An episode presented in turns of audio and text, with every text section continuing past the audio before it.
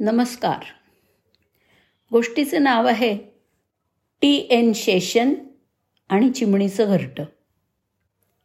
Management seminar दरम्यान माजी मुख्य निवडणूक आयुक्त श्री टी एन शेशन यांनी त्यांच्या पत्नीसोबत उत्तर प्रदेशमध्ये प्रवास करताना आलेला अनुभव एकदा शेअर केला. रस्त्याने जात असताना त्यांना चिमण्यांच्या घरटां घरट्यांनी भरलेली आंब्याची मोठी बाग दिसली. शेषन यांच्या पत्नीला ती घरटी त्यांच्या घरी घेऊन जाण्याचा खूप मोह झाला. या झाडावरती इतकी घरटी आहेत. त्यातलं एखाद दुसरं घरटं आपण घेतलं तर काय फरक पडणार आहे? असा विचार करून दोन घरटी स्वतःबरोबर घेऊन जाण्याचं त्यांनी ठरवलं. त्यांनी त्यांच्याबरोबर असलेल्या पोलीस एस्कॉटची मदत घ्यायची असं ठरवलं. आणि त्याला दोन घरटी काढून आणायला जमेल का? असं विचारलं. तर तो म्हणाला मी कोणाच्या तरी मदतीनं ती घरटी खाली उतरवून घेतो. त्यानं जवळच गाई चारत असलेल्या एका तरुण मुलाला बोलवलं आणि त्याला दोन घरटी झाडावरतून आणायला सांगितलं.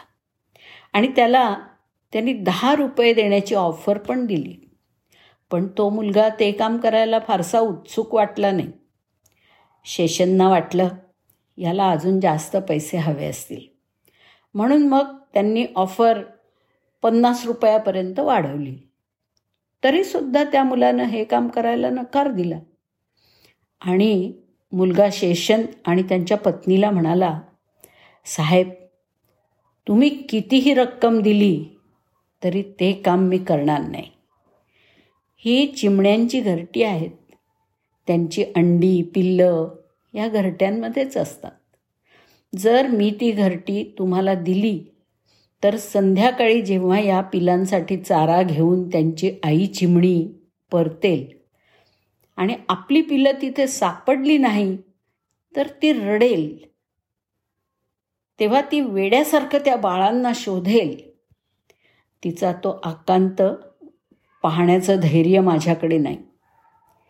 शेषन आणि त्यांची पत्नी थक्क झाले. त्या मुलांसमोर त्यांना स्वतः खूप खुजे झाल्यासारखं वाटलं.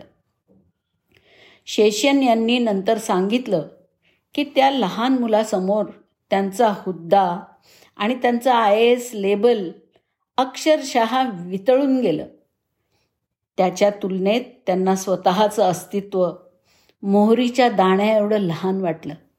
ते पुढे म्हणाले की घरी परतल्यानंतर ह्या घटनेनी अनेक दिवस त्यांना अपराधीपणाने सतावलं. आणि ते असंही म्हणाले की शिक्षण पद किंवा सामाजिक स्थिती हे मानवतेच्या मोजमापासाठी कधीही मापदंड नसतात. हे विसरू नका की ज्ञान म्हणजे निसर्गाचं सौंदर्य जाणून घेणं. आणि समजून घेणं. जोपर्यंत त्या माहितीचं शहाणपणामध्ये रूपांतर होत नाही तोपर्यंत भरपूर माहिती गोळा करून आपण काहीही साध्य करत नाही. आणि जोपर्यंत आपण ते शहाणपण आपल्या दैनंदिन जीवनात लागू करत नाही तोपर्यंत ते शहाणपण पण निरुपयोगीच आहे. सह अस्तित्व. हे जीवनाचं सार आहे हाच एक संदेश यातून अधोरेखित होतोय. धन्यवाद.